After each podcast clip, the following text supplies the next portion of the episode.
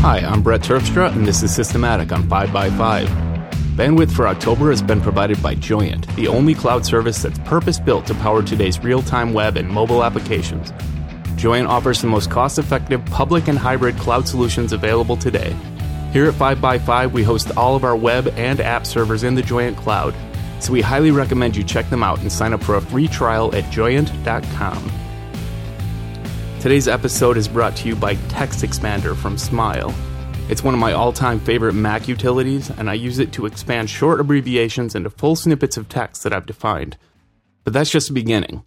It, you can use Text Expander to trigger Apple scripts and shell scripts, which is something I personally use a lot. I have quite a few free snippet groups available on my site that you should check out at brettterpstra.com slash TE. Text Expander also has fill in snippets, which let you set variables in a snippet that you fill in on the fly. You can have text fields, pop up menus, and option selections. And that makes it really easy to automate a lot of the tedious work that goes into answering emails or other repetitive typing tasks. Text Expander is also available for iOS as Text Expander Touch. Because of the limitations of iOS, it doesn't work in the background like it does on the Mac, but the developers at Smile have created an SDK so that other apps can integrate Text Expander support. There are over 140 apps that have Text Expander support, including most of the leading iOS text editing apps. I've even created a snippet group for Markdown that you can use with Text Expander Touch. Text Expander is $34.95, but systematic listeners can get 20% off of full licenses with the coupon code SYSTEMATIC. The discount applies to family packs and office packs, but does not apply to upgrades. Hey, my guest this week is Justin Williams. He's a software developer who makes some beautiful apps, including Elements 2 on iOS and Committed on the Mac. And he's just updated a running list that he keeps of top hardware and software that he uses for work and probably for play. Um, so I thought we'd talk about some of his favorites. And this episode is actually going to be a, a top three segment gone wild. Uh, all top picks all the time. How's it going, Justin? It's good. How are you doing? I'm I'm I'm super tired. You can probably tell by the way I stumbled through the first ad read. Um, I I went to bed way too late and got up ungodly early to drive my wife to the airport so that she could be gone for two weeks and then home for three days and then gone for two weeks. It's going to be a rough month.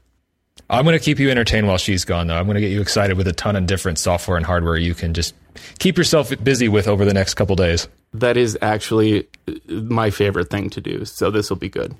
How about uh, how about we start with some hardware talk? Yeah. So so let me give you a little background on the list first. So uh, the reason I started doing this list back in 2009, and it was just kind of I saw that there was this there was a Windows developer named Scott Hanselman, and he did this list of, and it was basically listing everything that he uses as his as part of his kind of day job as like a blogger, a software developer for Microsoft, a podcaster, and all this stuff that he uses and the tools that he uses to accomplish that. Whether it's just like high level tools, uh, really super power level tools and then hardware. And so I did the list because was, there was not one for the Mac. And I thought, well, this would be an interesting thing to do where like maybe if I put my list out, then maybe the Brett Terpstras of the world would put their list out or someone else would put their list out. But what actually happened was people kind of looked at my list as it gets a lot of traffic each year. And I don't I won't say it's like the de facto list, but it is it amazes me how much traction it gets each year. So each year for the past 5 years I've done this update for it. And it's kind of just it's it's interesting if you go back and you, if you look at the links for it from before, it's just interesting to see like what software gets added or removed or what hardware I'm using between each one because each year I'm I'm astounded at how much I actually do change in the list. There are always those like staples that will stay there uh, long term. But in terms of the software, it's I'm I'm always adding and removing stuff every 365 days. You should just run a diff every year after you finish writing it and post uh, post a patch as a separate link so that people can just see what's new. Just see what's new. Actually, oh, yeah, yeah. I'm trying to think because I run my blog on Jekyll, so it's all up on GitHub. I was trying to think, but they are two different posts. I could do that though. Yeah, I mean, you could do it locally, but anyway, uh, people do love lists. If if they trust a blogger at all, they love reading what they're using and they love it in list form. I don't know why, but those are always high traffic posts. Definitely. Yeah, so hardware. So I break down what hardware I use in terms of like the Mac stuff as well as kind of the audio stuff. So, instance, what actual audio hardware am I using to talk to you right now?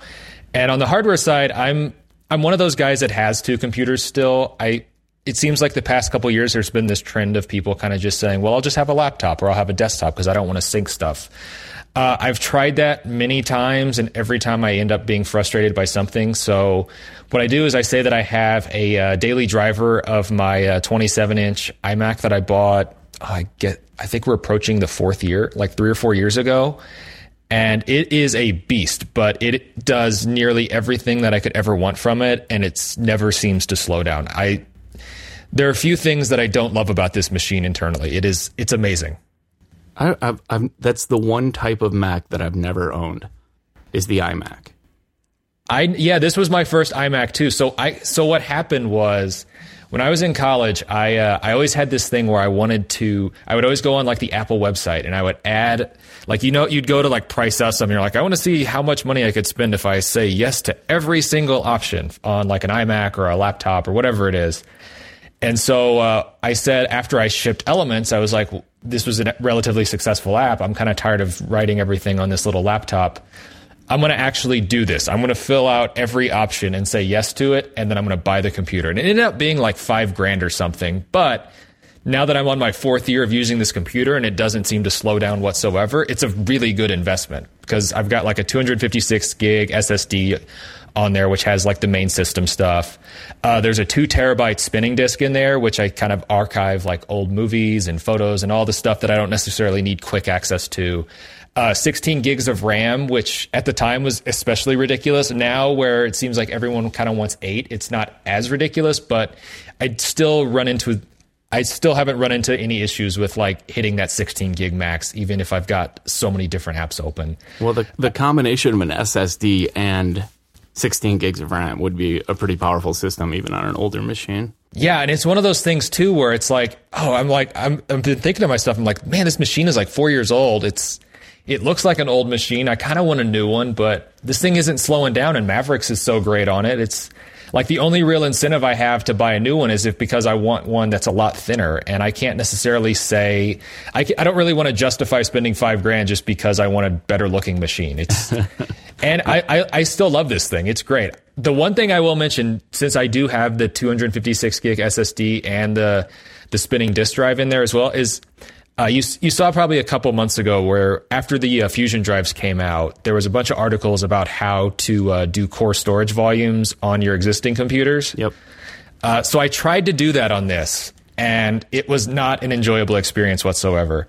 I don't know if fusion drives or core storage volumes or whatever you want to call them are uh, more performant on machines that are designed to use them. I can't imagine why. It seems like to me, it just seems like it's the same software underneath and the same hardware inside but it that thing really slowed down the computer in terms of like taking forever to launch stuff, taking forever to restart from uh, so, like a fresh reboot. So when when I upgraded to Mavericks, I basically I, I was give I was given the gift, quote unquote. My install went bad, uh, and I went back to the I went back and I did a clean install and I went back to having two separate drives and the thing is flying again. So the, your mileage may vary if you try the core storage stuff. I was not a fan of it though. The exact same thing happened to me. I have a five year old Mac Pro that I use and um, I wanted SSD because it, it was starting to show its age and I believed that an SSD would speed it up. And it did tremendously. It's like a brand new machine, but I I got the SSD about a month before the Fusion drive was announced. So as soon as that came out, I decided to port the system from using two different drives to a Fusion drive and had a horrible experience with it, much along the lines of yours. Oh, good. Because every time I would complain about this on Twitter, everyone's like, oh, it works great for me. So I thought it was just my hardware. So it's good to know that I'm not the only one that was running into this. We could have the same hardware issues, but yeah, yeah, so that's my main computer. The the one that I'm actually talking to you on now from my house is a uh, it's a 15 inch Retina MacBook Pro, uh, and this is the first one that came out I guess last summer, and it's got a 512 SSD. I refuse to ever go back to spinning disk, and then it's got eight gigs of RAM. And I really like this machine. It's my favorite portable that Apple's ever made. My only kind of qualm with it, and this gets back to my reasons to have a separate computer, is there's not nearly enough screen real estate for me as someone that's like open in Xcode at all times. Like it's it's possible I could get used to it someday, but I don't want to, especially when I can go to my office and basically zoom out Xcode or anything I'm working in as big as I want and have all this space. I don't run this. I run this thing at the native Retina resolution. I've tried to do it at the other ones, and it doesn't necessarily gel well with my uh, half blind eyes. Uh, and then there's there's a couple other issues with like uh, so I run VMware Fusion because I have to do a little bit of stuff with Windows and running Fusion even with Windows 8.1 on a Retina screen I found to be really frustrating. Whereas uh, it runs like a champ on my Mac or on my iMac with the SSD just Is because that Fusion's fault or Windows' fault? um, I'm blaming Windows, and it's basically because, like, so for instance, let's say I open Visual Studio in Fusion, and it's going to only have that 1440 by 900 resolution, but then it kind of have it halves that out because it doesn't necessarily understand the Retina stuff. So it, for all intents and purposes, it looks like I'm trying to run Visual Studio on like what it looks like 800 by 600 resolution, and this isn't 1997. It's really hard to write code in these IDEs that have like all these different like sliding in and out panels and all that, Yeah. and then have this like tiny little square where you're actually writing the code. Man, So- Xcode, Xcode on a 13 inch MacBook Air, which is what I code on half the time.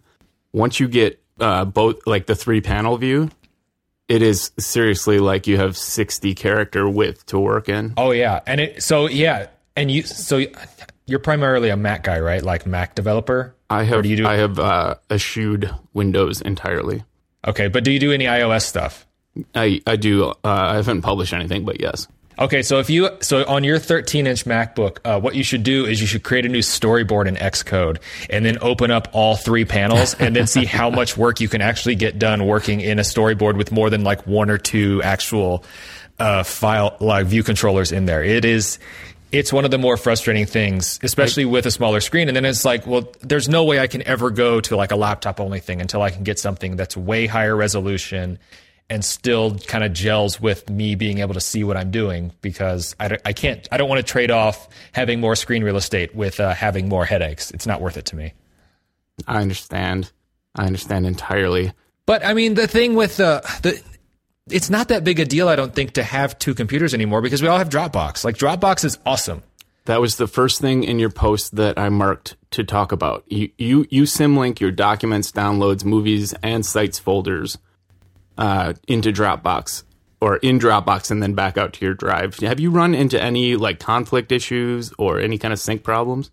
Um, not really. So my da- my documents folder is relatively static. Uh, my movies and sites folders are as well. Uh, downloads, I haven't run in the only with like maybe some like several gigabyte. Like I tried to download a Windows 7 ISO the other day, and it was kind of flaky doing it between two different machines. But for the most part, anything that's not like ridiculously huge, it's a really great benefit because I download it once, and then when I if I download it at home, by the time I get to my office, which is like a 15 minute walk for me, uh, the same stuff is already downloaded in my downloads folder there as well because I have it symlinked there.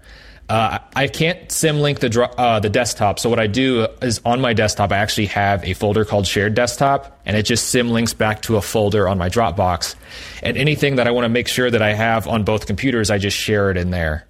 But the only thing that I've ever really run into with like conflicts with uh, Dropbox stuff is uh, I have a I have an archive on Dropbox called like second year completed projects, and every now and then, like I'll go through and like do a Git update on a project that maybe I'm not necessarily on anymore, but I want to keep updates on, and sometimes that'll get flaked out, and I'll have to like pull a fresh copy because it's just filled with conflicted copies Right, because like all the way is- down the the dot .git folder.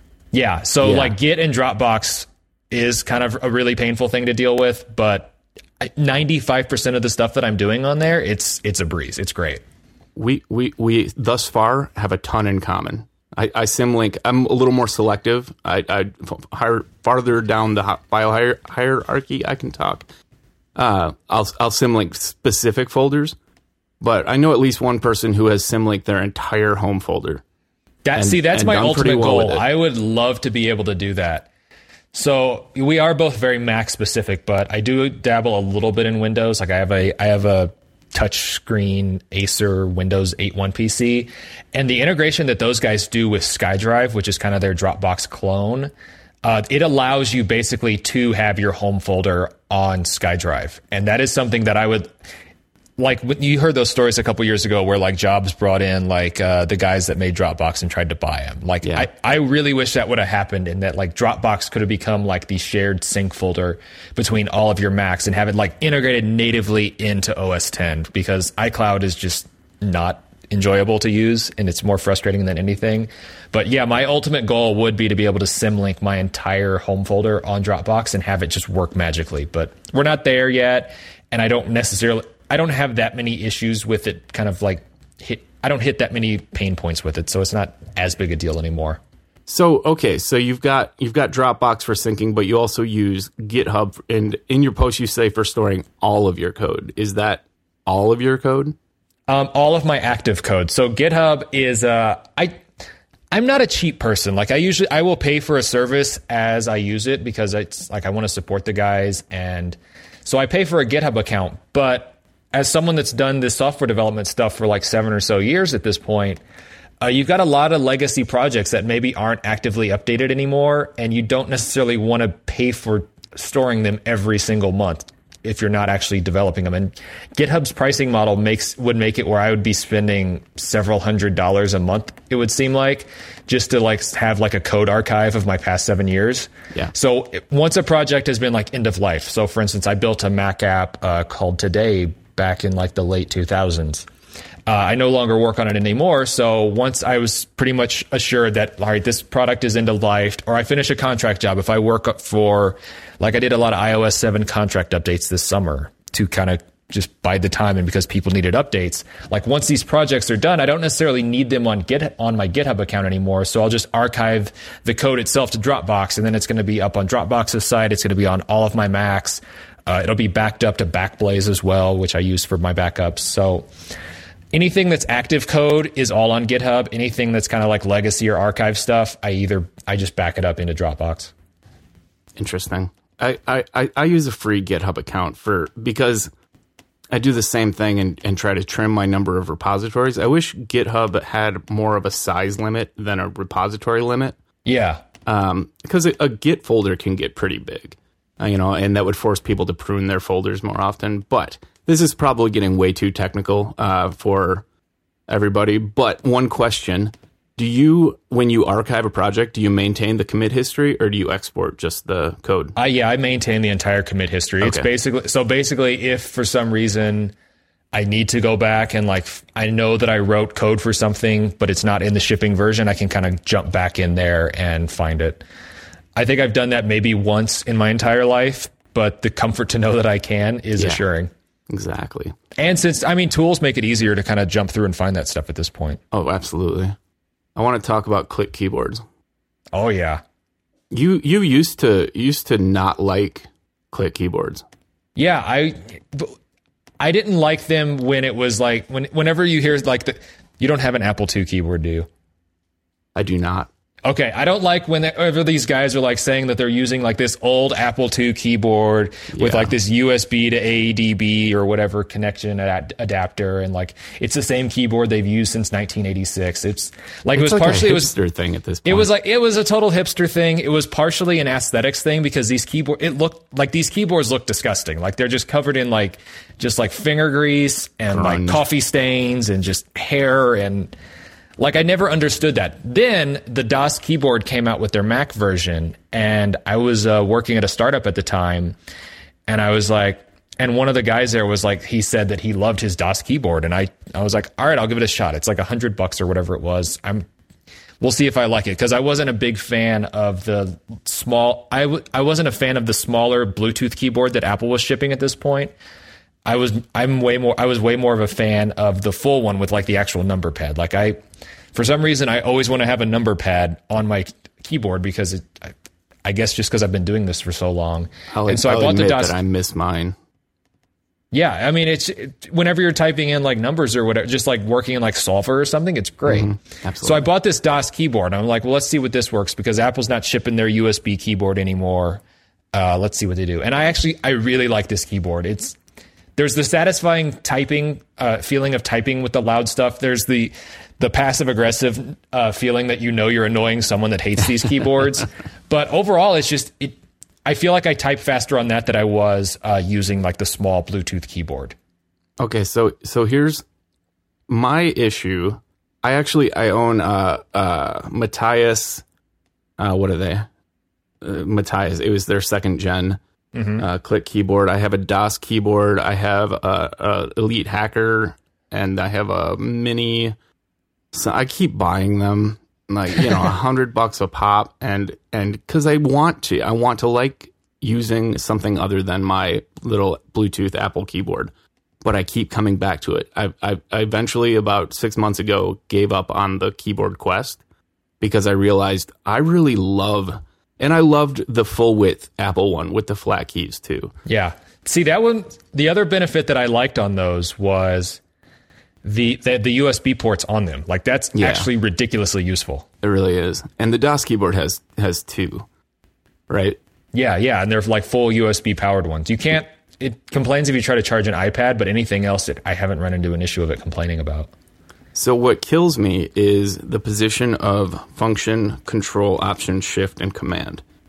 I have a, a serious muscle memory built up around those keys, Uh-huh. and and on my Bluetooth keyboard they mirror what's on my MacBook Air, and so I can transfer between the two keyboards without having to change muscle memory. The Das keyboard moves the function key all the way to the other side, to the other hand, Yeah, and I ran into this too. Yeah. Lower the three lower corner keys, which I actually use as key combos for a lot of hotkeys, are so suddenly no longer accessible, and I could never. That was the main hump that I couldn't get over. Yeah, that one. So I ran into that too, and I kind of just I I fought through it. I don't. I probably don't use nearly as many keyboard combos as you do because I'm not Nobody does. Like beyond just like Command C, Command X, and Command V. I can. I've never gotten. To, I've never been one of those people that memorizes all these things. I've just or and Command Tab. You Those know are what, kind of the. you know what did it to me? It was TextMate. oh yeah, yeah. Oh, see, so I yeah I use Sublime Text, and I have no idea what any of those keyboard shortcuts You just cuts Command are. Shift P everything. Yeah, yeah, I guess I don't even know what I type at this point. Yeah. Like I have, I, there's some of them where it's like I have the muscle memory on them, but if, like, you know, if you like uh, somebody asks you your garage code and you can't remember it, but you could type it instantly. you have a code on your garage. Yeah. I just have a button. Well, like on the outside, you can like have the like panel where you can like open the garage from the outside if you have the code. When I was a kid, only the richest people in the biggest houses had those.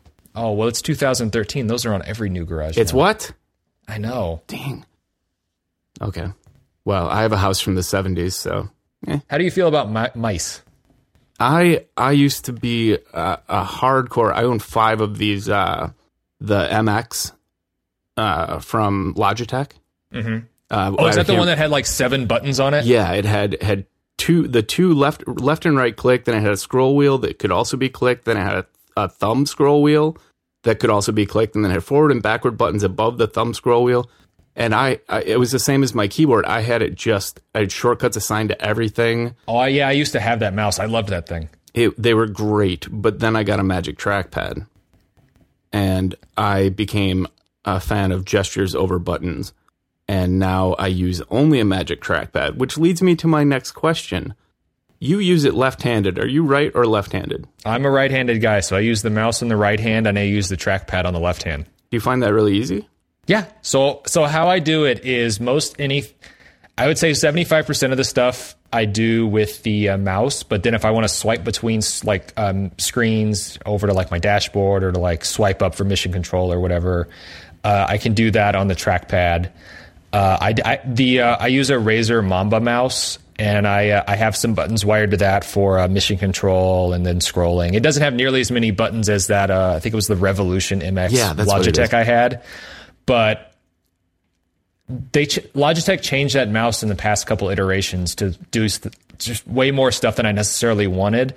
And so I, I got into this thing like I got into a kick where I was playing Quake 4 a couple years ago with a couple friends when I was working at an office, and so I'm like, I can't play this on. And I, I was only taking my laptop into work, and I had like a Magic Trackpad and like my laptop thing, and I was like, I can't deal with this. I need to buy another mouse. So I bought like a gaming mouse because if you're going to play Quake Four, you need to have a gaming mouse.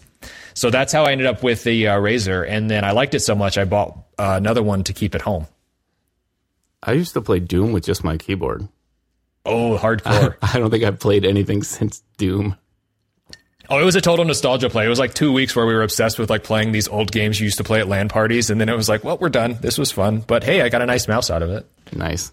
Okay, so when I picture you at your computer, I see a uh, conductor conducting a symphony with your hands Pretty much, flying yeah. left so and every- right. And everyone that looks at this, they think I'm insane because they're like, "Wait, you have two input devices?" I was like, "Yeah, you got two hands. Why can't you, you use two hands to type on the keyboard? Why not use two for an input device?" And it actually, I think it worked. It you have to you can't use them like equally. Like you have, I maybe someone can, but most of the time, I I want to do like more precision stuff, and I'm way quicker with the mouse. Uh, and but just like swiping between stuff and doing like all the gesture heavy stuff that's been added to OS 10, it makes it a lot more difficult to be kind of mouse only. And and as someone that uses a laptop at home, it's like I am used to using all these gestures, so I want to be able to use those on my big iMac as well. But I don't want to give up the convenience of having a mouse for like pre- precision text selection and uh, having those buttons wired to like do specific things. define precision text selection for me. Uh, if you have to edit this podcast, I've tried to do that with just a trackpad and it drives me nuts.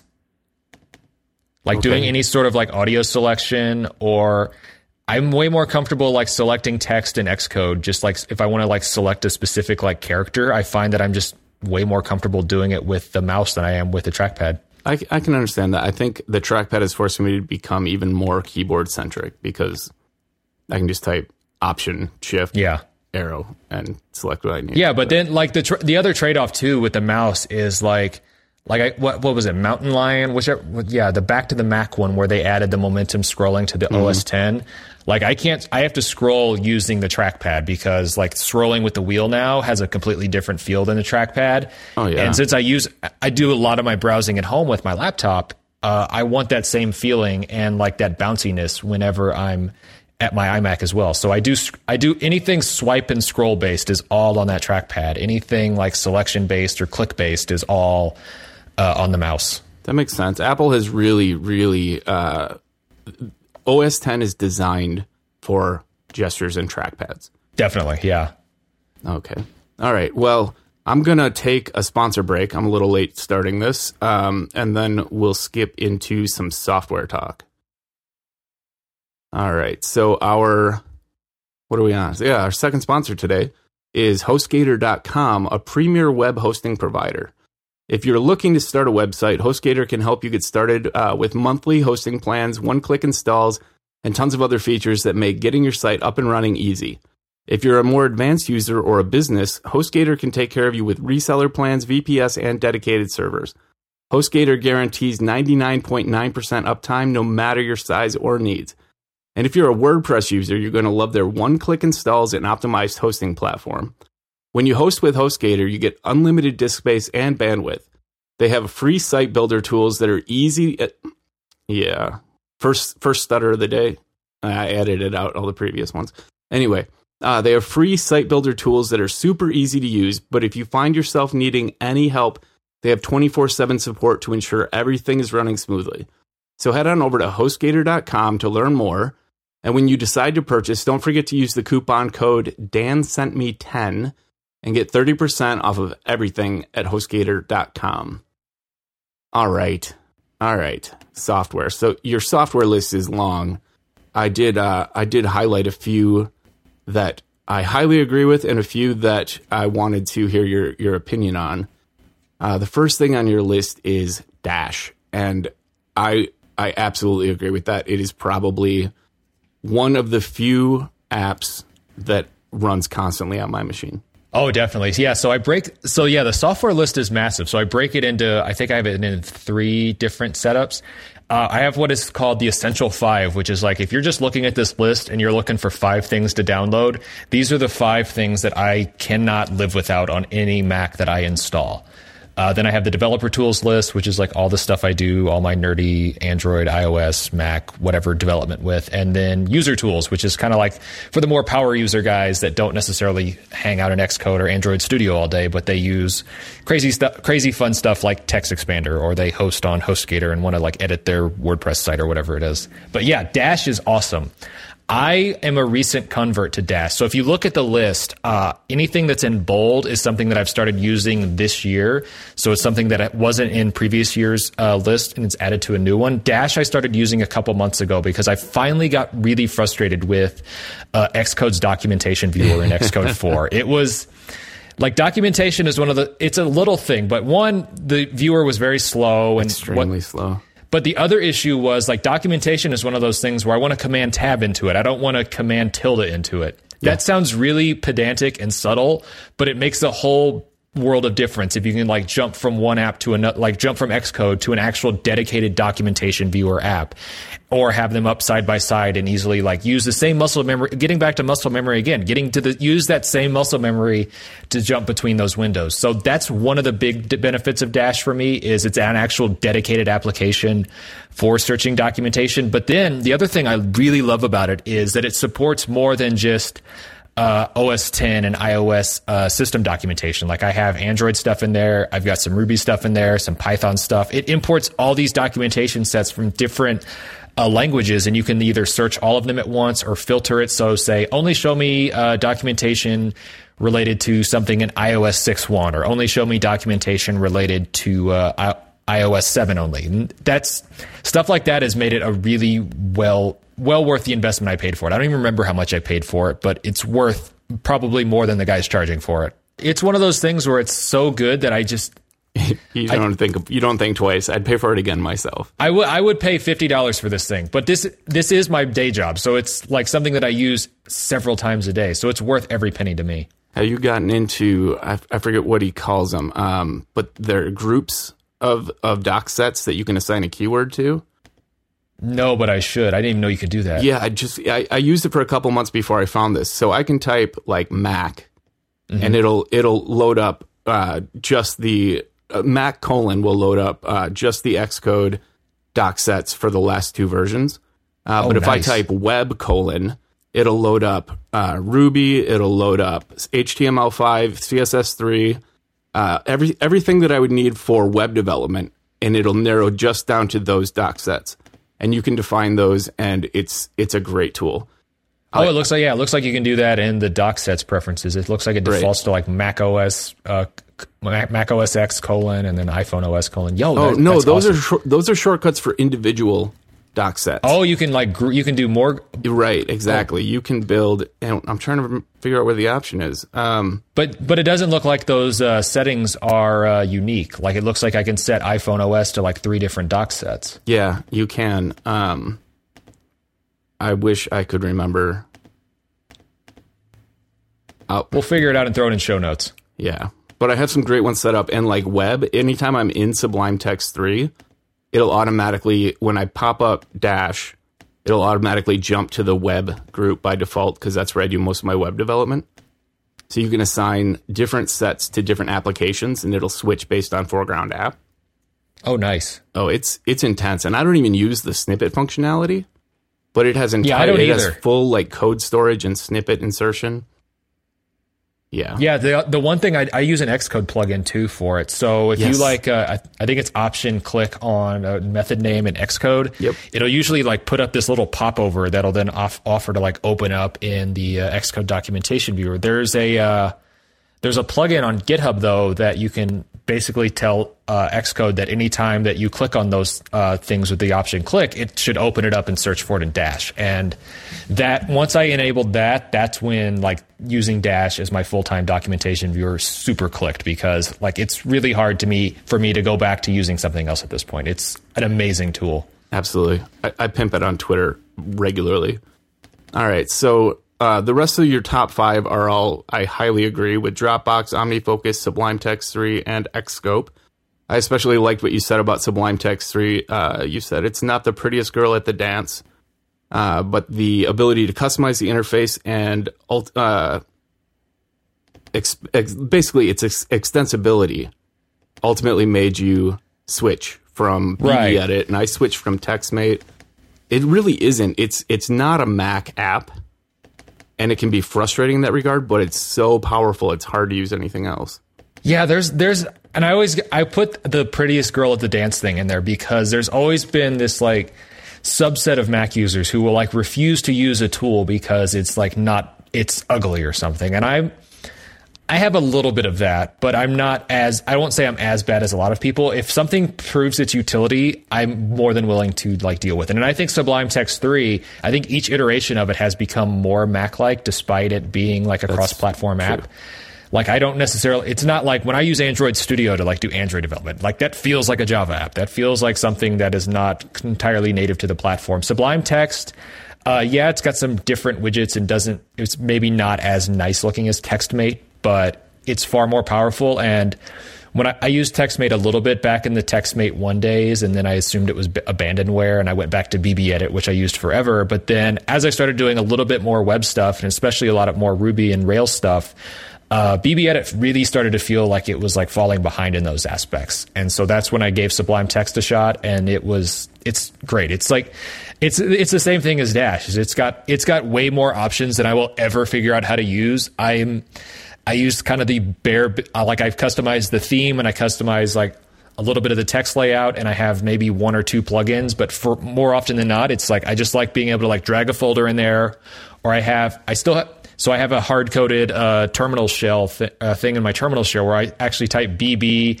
and then space period and it opens up Sublime Text. Why is it BB? because of my muscle memory of doing the same thing in BB edit. I did that So with just, Mate.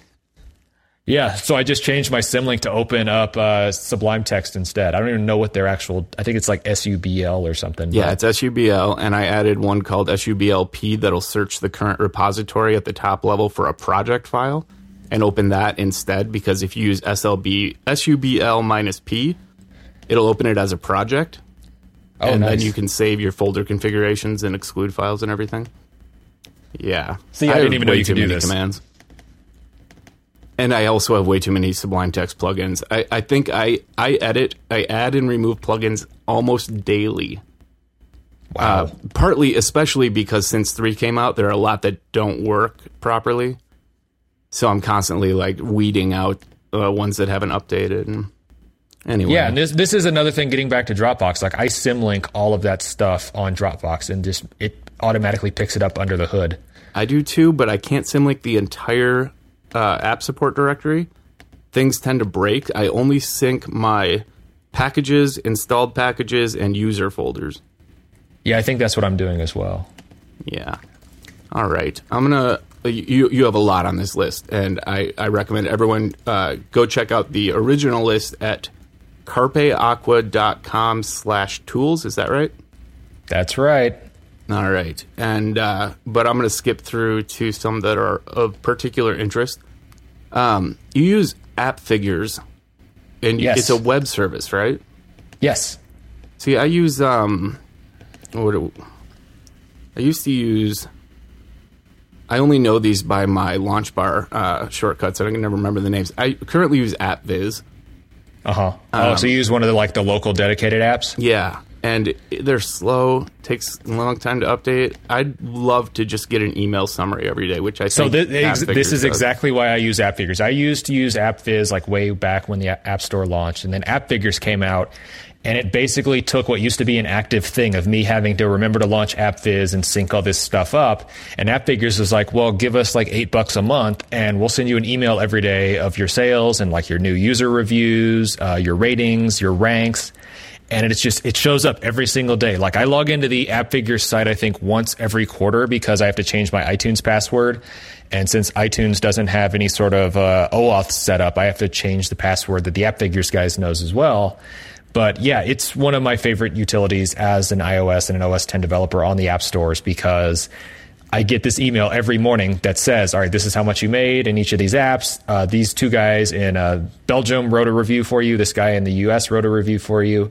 And then every Sunday, I get a weekly report that shows like how much money I made during the week and like gives a full summary instead of those daily reports. It's fantastic. I'm swi- uh, the I'm- other I'm stuff they do is they have some stuff. Uh, so if you're, a this is my full time gig. So. I try to do a little bit more analytical stuff with my sales. Like, yes, I want to know that I'm making money, but I also want to kind of like be able to like track trends with that.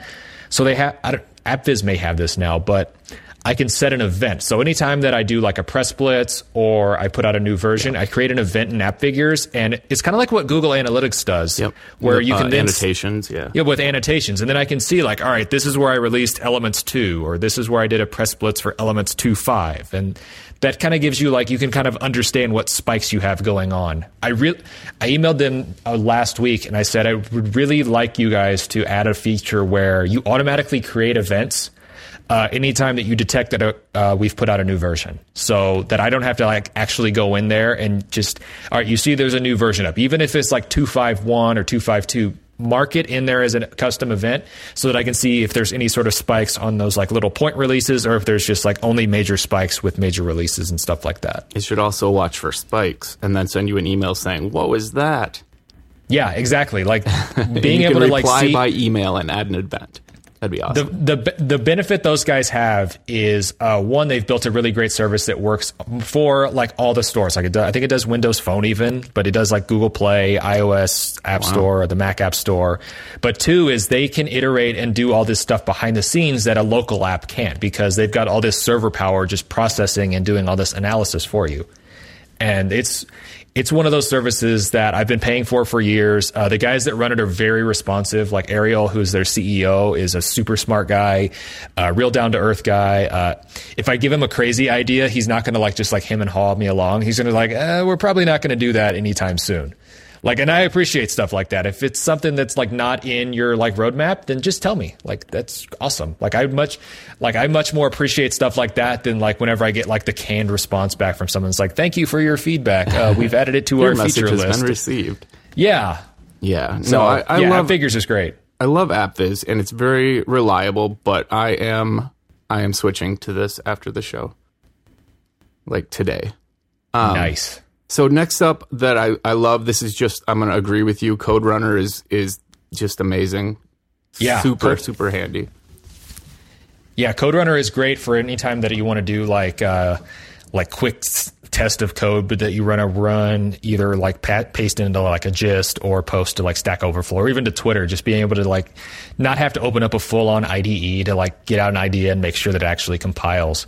Um, somewhat related to it though, the same guy that does Code Runner, do you have his uh, patterns app? Yes, I do. Yep.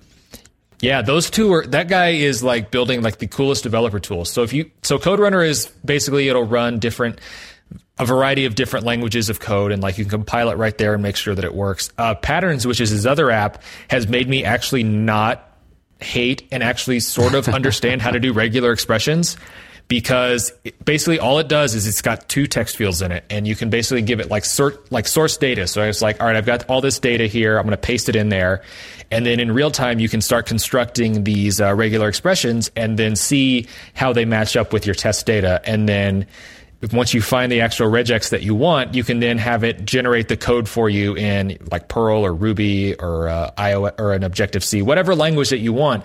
It'll generate the uh, regular expression code that you would need to then paste into your uh, IDE or code editor or whatever it is. And both those apps are fantastic. Yeah, Nick. I'm a big Nikolai Krill fan. Um, uh, Patterns is actually useful uh, for non-developer power users uh, because you can do all kinds of there. There are plenty of apps out there that'll take a regular expression for like batch file renaming, and Yeah, if you don't regularly use them, yeah, and if you don't regularly use regular expressions, they are very intimidating. Patterns does it makes it easy. I actually own five different regex testers. I have Oyster and I have uh, uh, regex RX and, and regex Match and all these. Uh, but Patterns is the easy. Patterns is the one I would recommend to uh, to everyone, even non-programmers. Yeah, Patterns was uh, so when Tweetbot came out with their uh, their mute filter stuff, and they had the ability to do regexes. It was it was heaven for me because my Twitter name is actually just Justin, and so if you know me, uh, you or you don't, uh, go on Twitter search and do a search for at Justin and see all the uh, misfired tweets that come All, at me. all the Justin Bieber stuff you get. All the Bieber and Timberlake stuff I get. so being able to then set up a regex that like matches any variation or like misspellings of Bieber and pa- pass that into Tweetbot, that was great. And that, that, was my impetus. Like, all right, I'm finally going to figure out how to do regex because I want to be able to like start filtering stuff on Twitter Nice. and do a little bit more than just like hashtag filtering or specific words. Like I, it, like I have a Bieber, like I have a, I think it's uh I have a GitHub repository of a bunch of different uh, mute filters. Let me find what it was. It's a public one. Well, all right. Well, you look for that, and I'm going to take a third sponsor break, All right. and uh, and we'll come back to that. Uh, so our third sponsor today is Shutterstock.com, where you'll find over 28 million images, stock photos, vectors, illustrations, and 1 million video clips. Start your search at shucks, shucks stutter. Um, that's that's apropos.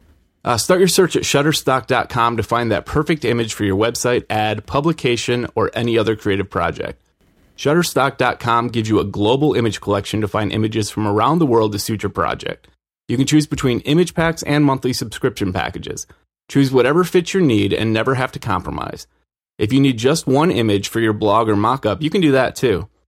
Every time you visit Shutterstock.com, you'll find something new since they add 20,000 images every day and 12,000 videos each week.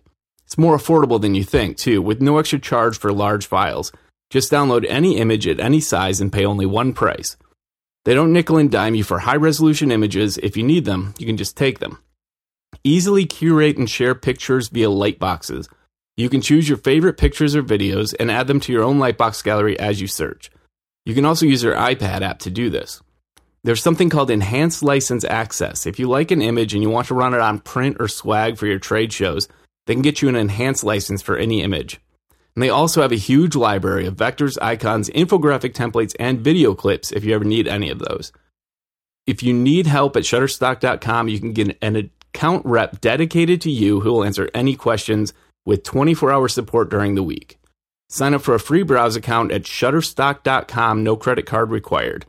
When you find the images you like and decide to purchase, use the offer code DANSENTME1013 and get 25% off of any package you put together over at Shutterstock.com. All right, did you find that gist or re- repository? Yeah, so I have, if you go to github.com slash Justin slash silenced bots, all one word, uh, I have a, it's a markdown file and it's full of a bunch of different regexes that you can use as mute filters in uh, Tweetbot or anywhere else where you might want these regexes. So like I have one there for Justin Bieber, but then there's a couple of them, like there's one here that will filter sentence based hashtags, uh, tweets that have like three or more line breaks, uh, tweets that like one guy has one here that tweets uh, censoring of like if you try to censor a, a curse word with like star star or whatever he go it, it'll filter it out so you don't have I guess this guy got gets annoyed by seeing people filter or try to like mask their cursing.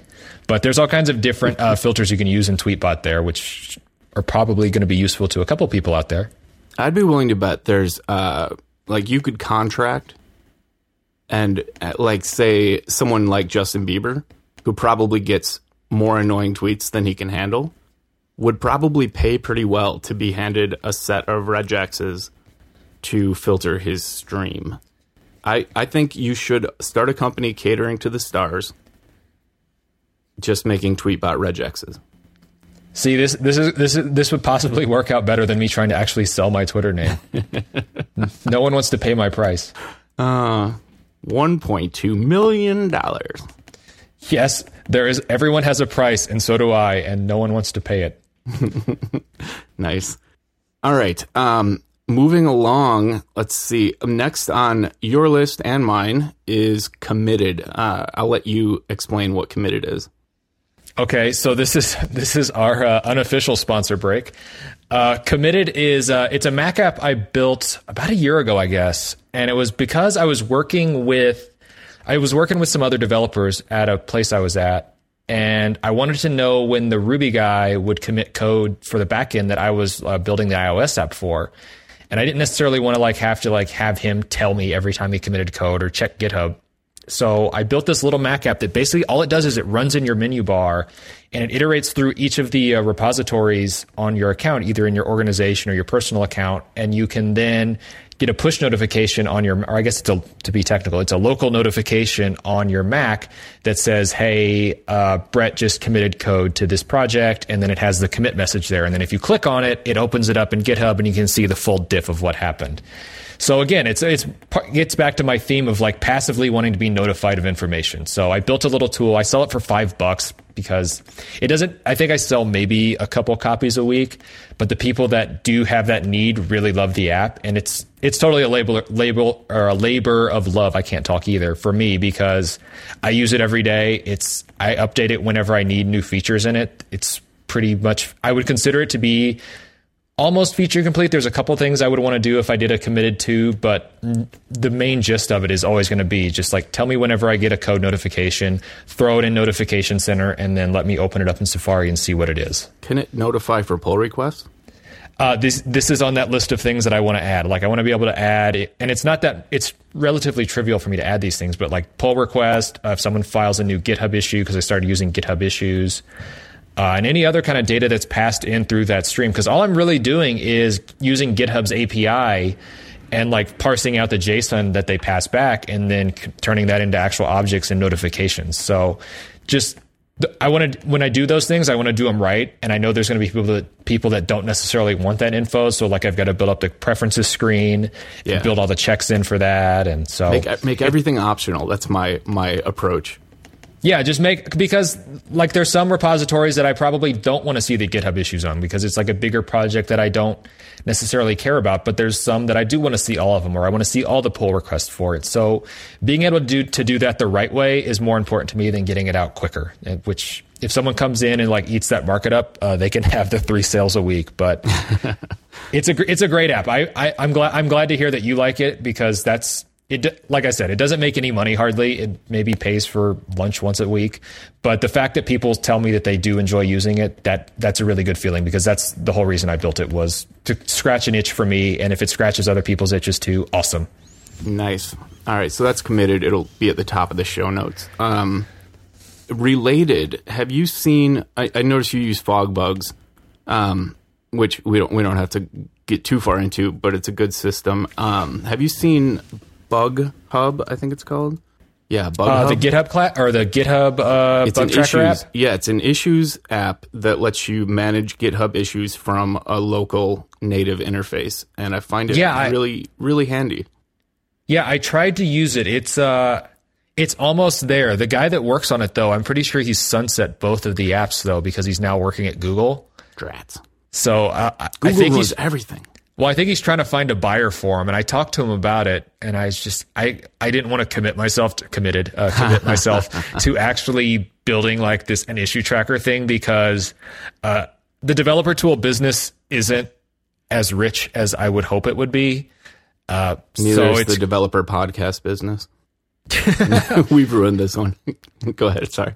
Well, but but it's like one of those things is like I can do committed as a labor of love because it's not that complex. I would I use GitHub issues for some like some things, but I don't use it for everything. So it's hard for me to kind of justify investing the time and resources on something that I'm not 100% convinced is like a viable market for me. If if it's something where like it was an op- I I tried to convince the guy to make both of them open source projects because I would be more than happy to dedicate some time to like yeah, improving and awesome. updating it going forward, but uh, See, if you're look, if you want to, if you want to take it over, uh, give the guy a ring. I, I, don't. I would, I would like you, uh, be happy to contribute to an open source version, but, uh, but I switched to issues on GitHub for pretty much all of my open source support.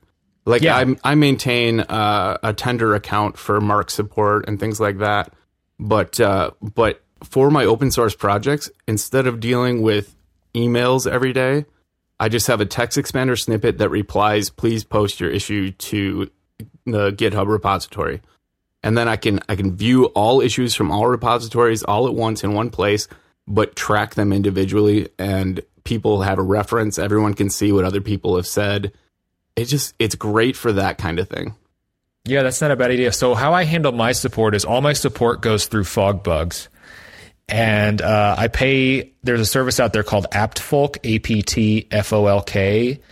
Uh, and basically, uh, it's a guy named Ash Ponders on Twitter that runs it. But basically, what he does is he's got all like him and his little minions will go in and they will answer your support email, and they do it for a lot of like small to medium sized like Mac and iOS development shops. Like I think the Tweetbot guys use them, I use them, a couple other guys do as well, and it's great for me because uh, there's all these like support issues that you run into where it's like the same thing over mm-hmm. and over. And like anytime I'm spending answering those is time I'm not spending improving apps or like building new apps. So it's well worth the like couple hours a week that they spend going in and handling those for me. And then if it's a question that they don't, they can't answer or it's something that they think they want that I should see, they just pass it on to me. I love that. But yeah, so but like any open source stuff like you, I use GitHub issues to track like bugs for that. Uh, some of the newer stuff, I'm trying to shift a little bit away from using FogBugz for my issue tracking because I am using GitHub issues for some stuff. It's not perfect, but it's good enough, and it's I'm I'm starting to hit that threshold of where like you get past the point where you if you start collaborating with people and you've already got somebody answering email in FogBugz, your free startup and uh, like startup edition is no longer free, and it's you kind of jump off a cliff. There's no like there's no like ten dollar a month GitHub plan for uh, FogBugz. It's like it goes yeah. for like being free to being like hundred dollars a month, and it's. Yeah. I like FogBugz. I don't like it hundred dollars a month when I'm kind of just a small business that doesn't make like hundred dollars a month is a big deal to second gear. Like I, it's I, hard I, for me to justify spending that. Absolutely. Um, my solution, by the way, for repetitive support requests is the first time I answer something that I feel is probably going to be asked again, I use uh, TextExpander's uh, create, and and this is this is free. Smile.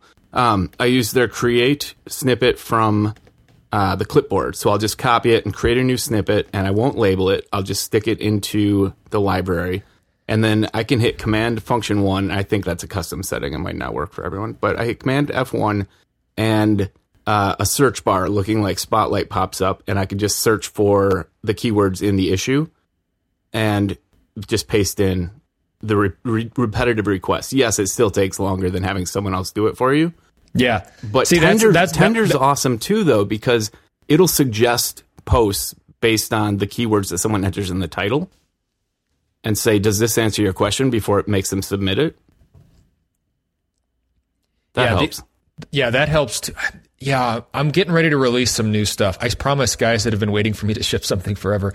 I'm getting ready to release some new stuff in the next, hopefully, the next month. And it's made me also start to like re-examine how I handle support as and if I want to keep doing it through FogBugz or if I want to use something like Tender or Help Desk or whatever it is. Because it seems like I started using FogBugz just like five years ago. So like the landscape of that stuff has completely changed in five years. It might be a good opportunity to kind of go back and see, all right, what what's the new stuff out now, and is this better than the system I've got going now? Yeah, I, I have no complaints about Tender. Um, I pay the twenty bucks a month, twenty four, very gladly. It's it's invaluable. Um, all right, so I'm going to jump ahead because we're at one hour right now, and uh, we both have lives. So Speak um, for yourself, sir. I made an assumption, made an ass out of me and Uma Thurman. Um, so let's see. I highly agree with your picks uh, for Icon Slate, which is the best for creating ICNS files. Um, Image Optim is I, I, have it in my drop zone. Like I use it every time I have an image uh, that's going online or into an app. And Kaleidoscope is outstanding. The latest version of Kaleidoscope that can actually do merges and save them makes it just 100% awesome. And then we already talked about patterns. I was going to give you a chance to talk about uh, Screen Taker. I've never used that myself. Right. So, uh, Screen Taker basically, if you open the iOS simulator and you do Command S in there, it'll take a screenshot of the actual device or the actual screenshot of the image and save it to your desktop then with Screen Taker, what you can do is you can then take that screenshot, drag it into the drop zone on Screen Taker, and then say, all right, I want this to be wrapped in like an iPhone 4S or an iPhone 5 or an iPhone 5S or 5C. Nice. And it puts a shell around that. So you don't have to like open up Acorn or Photoshop or whatever and grab the PSD and insert it as like a layer object. It's a, if you want to have a quick way to do like maybe not something that you're going to put out as like marketing material, but you want a quick way to wrap something in like an iOS frame, like if you're sending it as like just like a cold call email or whatever to say, hey, are you interested in this app? Let me show you what we've been doing. I can wrap it in that. And you can get a vi- really good visual of what it is, and it looks a little bit nicer than just sending like bland screenshots of just like the actual window itself. Is uh is there a reason not to use it for marketing materials? Um, so I use. I have a lo- lot of extra like little glosses and things on top for the marketing ones. Okay. So I use that that's pretty much the only reason. You could if you wanted. I go, go, a little bit overboard with like my marketing stuff. Never hurts. Yeah, never. It never in this in this world. I got to do something to stick out because there's a million apps.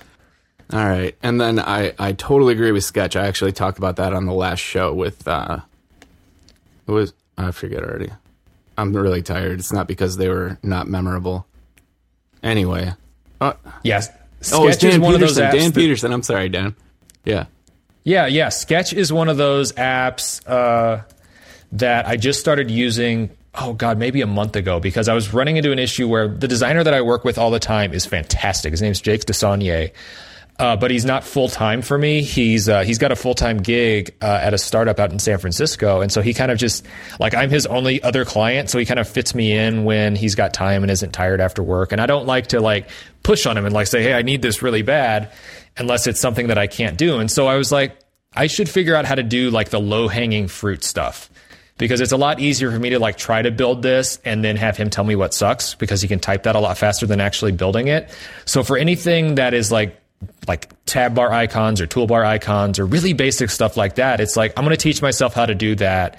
And Sketch has made that ridiculously easy to do. I I could never grok doing that stuff in Photoshop, but Sketch feels like it was an app designed for anyone to do any sort of like mobile design or uh, web design. And there's there's a site called I think it's Sketch what is it Sketchmind.co that has a lot of like built-in templates that you can use as like the base for like an iOS 7 design or an iOS 6 design or whatever it is. So you can like easily drag in a control that is already like built out the full keyboard for you or like a nav bar or a status bar.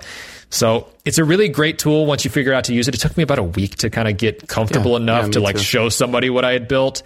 I still won't I'm no Dan Peterson whatsoever and I never will be. And I but if I can like save my designer a couple hours and save myself a little money building kind of like the low hanging fruit ones, I think that's a win for me. And I think anyone that's a developer that wants to do a little bit of design. I think I'm one of those like I I don't think all developers should be like full designers. I think there's a very small subset that can be both.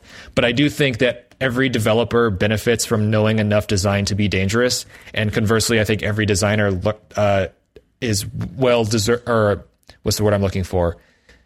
It's in their best interest to know enough development to be dangerous as well because you can kind of speak the same languages and understand yeah. what you're saying instead of like talking past one another. Same same with web developers. I think yeah, that applies to anything that builds front-facing interfaces. I think you need technical knowledge and design knowledge even if it's if both aren't your job. I'm like half half of each and and good at neither.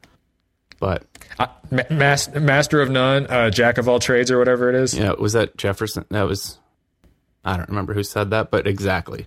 Um, yeah, I'm pretty much exclusively using Sketch and Acorn now. I have uh, I have not opened Illustrator forever, and I rarely open Photoshop. Yeah, I don't use Illustrator that much. I open Photoshop every now and then just because like somebody will send me a PSD and it's easier. Yep. That's the only reason I still use it. Yep. It's got a lot. It's Photoshop to me has gotten to the, and I'm I'm probably a minority in this because so many people still use it. But to me, Photoshop has gotten to that point where it's like Word documents, mm-hmm. where it's like I only open it because someone else sends it to me. I don't necessarily use it myself. Right. Well, and it's it's the industry standard, just like Word. And if you're going to work in the industry, you kind of have to at least have it, even if it's not your your go to application. Definitely. All right. So moving along, um, I'm going to come back to one of these if we have time. Uh, the the cloud app Droplr comparison uh, that I'd like to discuss, but we, we're gonna go still over time on this. Um, Feeder is awesome. I've mentioned that as a top pick before. LaunchBar, I agree, is I, I want to love Alfred, and I keep trying, but I can't get away from basically muscle memory that I've developed over years of using LaunchBar. Yeah, um, yeah. I switched to LaunchBar after Quicksilver kind of died on the vine a couple years ago, yeah, and then too. I tried Alfred too, and it was just it didn't have the same. I went back to LaunchBar pretty quickly. Yeah, and then you have an app called Marked 2 on here. That's a um, new one. Yeah, I just started using that one like two weeks ago. I, will have to put that in the show notes because I, I don't have time to. That's my app, uh, full disclosure, uh, for anyone who hasn't seen it.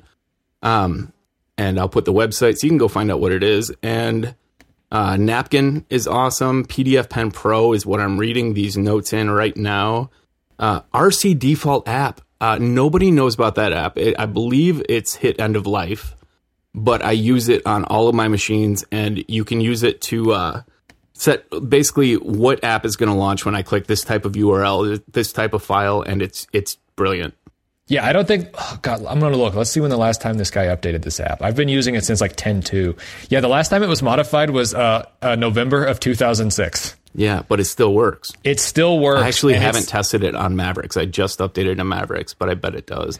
Uh, yeah, I'm pretty sure it still works, and it's what. Yeah, it's one of those tools that I've just, I've used for over a decade at this point. It seems like, and it's fantastic. Like it just it does one thing, and it's a free app, but it's way easier to do to do to like set those like preferences for file extensions and what you want to open it through that than like trying to get the finder to remember every single instance of that. Absolutely. Um, all right. So just so everyone who's still listening, uh, which are probably all developers and super nerds, um, I have skipped a- about 20 things so far on this list that you should definitely go check out the real list and uh, and see all of these. Um, uh, I would love to have the Rdio uh, Spotify conversation, um, but again, that's probably another show. Um, the Unarchiver, awesome. I, I, use it completely, and it's replaced the uh, the built-in archive tool for me.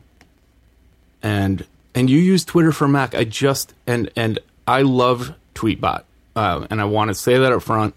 But I've switched back to tri- Twitter for Mac since upgrading to Mavericks, just because it seems to function better. The scrolling is better. Uh, the stick to the top is better. I miss a lot of things about Tweetbot right now, but Twitter for Mac is not a bad application. Right. Once they fixed the fuzzy text thing on the Retina Macs about six months ago, I made the switch back too because Tweetbot is really great on the Mac, but it's re- the performance is really kind of draggy. And for I'm not a hardcore Twitter user. I kind of just like whenever I want to be on Twitter, it's like I want to tweet something and then I want to check my replies, block any uh, Bieber people, and then see kind of what my like timeline of 200 people have said in the past like couple hours, and then kind of just close it off. So for me, as someone that's not like a heavy desktop Twitter user, I think most of my tweeting is done on my iPhone or my uh, HTC One.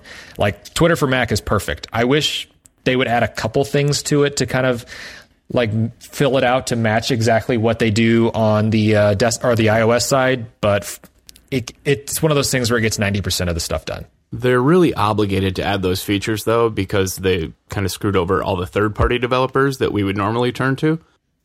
I think Yeah, uh, definitely. I think I think they have uh, a moral imperative to at least meet parity with their own other apps. Um, then you talk about app.net too where you use Wedge. And Wedge is great and it used to be my app of choice. Have you tried Kiwi though?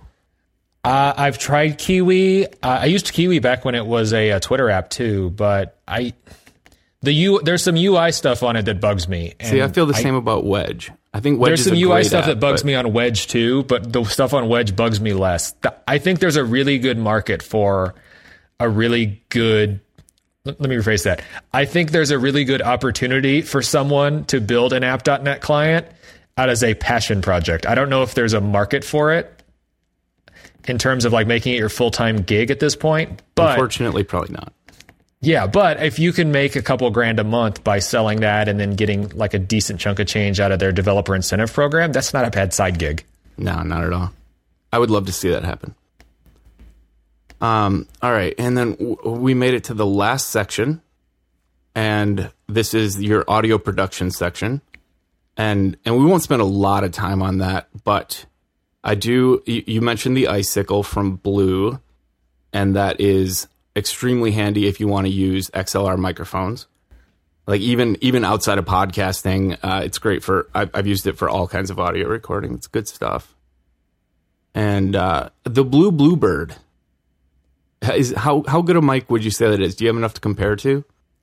Um, so I used to have it was a I can't remember, but I had a Shure before when I did radio, and the Bluebird I bought several years ago because I was going to be on I think MacBreak Weekly or whatever it was, and I needed a decent mic because I was going on the big big Mac show at the time, and so I bought this thing, and I wanted I knew I wanted an XLR mic because I was like transitioning from doing radio to doing more podcast stuff, but I didn't want want to buy like a full like board and all like preamp and all that stuff. So the Bluebird was kind of the best mic that I found at that time that wasn't like ridiculously expensive. Like I think what is the one that everyone likes the gold one? The? XLR. Oh, the No, gold the- one. Uh, the AKG. Yeah, yeah, yeah. The one that's like four or five hundred dollars. Like I didn't want to spend that much money, but I was fine spending. I think this was like two hundred or two fifty, and it's I've had it now for three or four years, and it's fantastic. Like it still sounds as good as it is. It's cool looking, so it's kind of a conversation piece for your non nerds that are coming in and seeing this boom mic on your desk and this weird blue thing sticking out of it. I'm a big fan of this mic. I don't. I guess I'm assuming they're still producing it, but yeah, it looks like it's still for that. It looks like uh, Amazon's selling it for two seventy nine. So it was about three hundred bucks when I bought it. So yeah, it's a great mic. And combined with the icicle, you get like uh, noise free recording from it.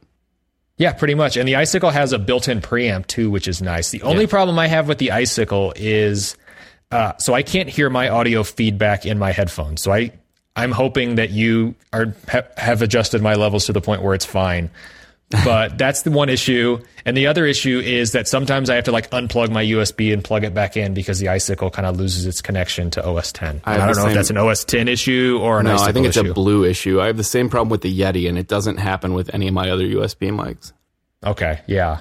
But those are the only two issues I had. Ideally, I want to get like some sort of like really small, like two input board or something, just so I can hear my own audio in my headphones. Because even like not having done an actual like radio production in two years, that's still something that bugs me that I can't hear my own feedback in my ears. Understood. I uh, I like I like microphones that have a uh, pass through like on the mic itself. That's very handy. Um. All right. So then you mentioned Skype and Call Recorder, which I think are mostly because they're defaults and have no alternatives.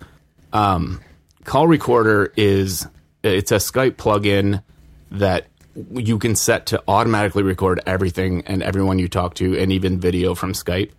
And if you're not a podcaster, you may not have heard of it. Um, there are other solutions like uh, like Audio Hijack Pro and uh, Piezo, but Call Recorder is so integrated and so reliable for me that uh, I would recommend it to everyone, even if you're not. It's great for note taking. Set it to like uh, low audio quality so the files don't take up mu- much room, and then uh, you can just record every like business call you have so that you can refer to it later. I think that's technically illegal unless you reveal that you're recording the call. But I would like to publicly reveal to everyone who's ever called me on Skype that I I record your conversation, all of it. Wait, we're recording this? Oh, I forgot to tell you. I'm sorry. Oh man. All right. Well, that's that's the end of the ones that I've highlighted. Uh, you also mentioned Audio Hub on here. What it's uh, it's it's a dead app. Uh, I assume it's still working great, but It's still working, Wait, I don't think you can even download it at this point. I have like an archive up on like Amazon S3 of like the last binaries that were sent out for it. And it's do you remember the app Visual Hub? oh yeah, So the guy that made Visual Hub made Audio Hub too. And then when he got tired of being a Mac developer, he basically killed both of them. And I, I, sw- I found a decent replacement for uh, Visual Hub, but I haven't found any that suit me perfectly for audio yet. And all I use Audio Audio Hub for is like whenever I do these recordings, it saves them as like uh, MOV files, and then I use Call Recorder to split it, which turns it into I think waves or MP3s. And then I want to convert from like wave to MP3 or something like that. I get MP4s from my when I split the call recorder movie. But Yeah, um, what was I going to So say? there was Oh, one. There's one I tried to. I tried called Audify. A U D I F Y Yeah. on the Mac App Store. It's the closest to being a decent replacement for uh, Audio Hub that I've found.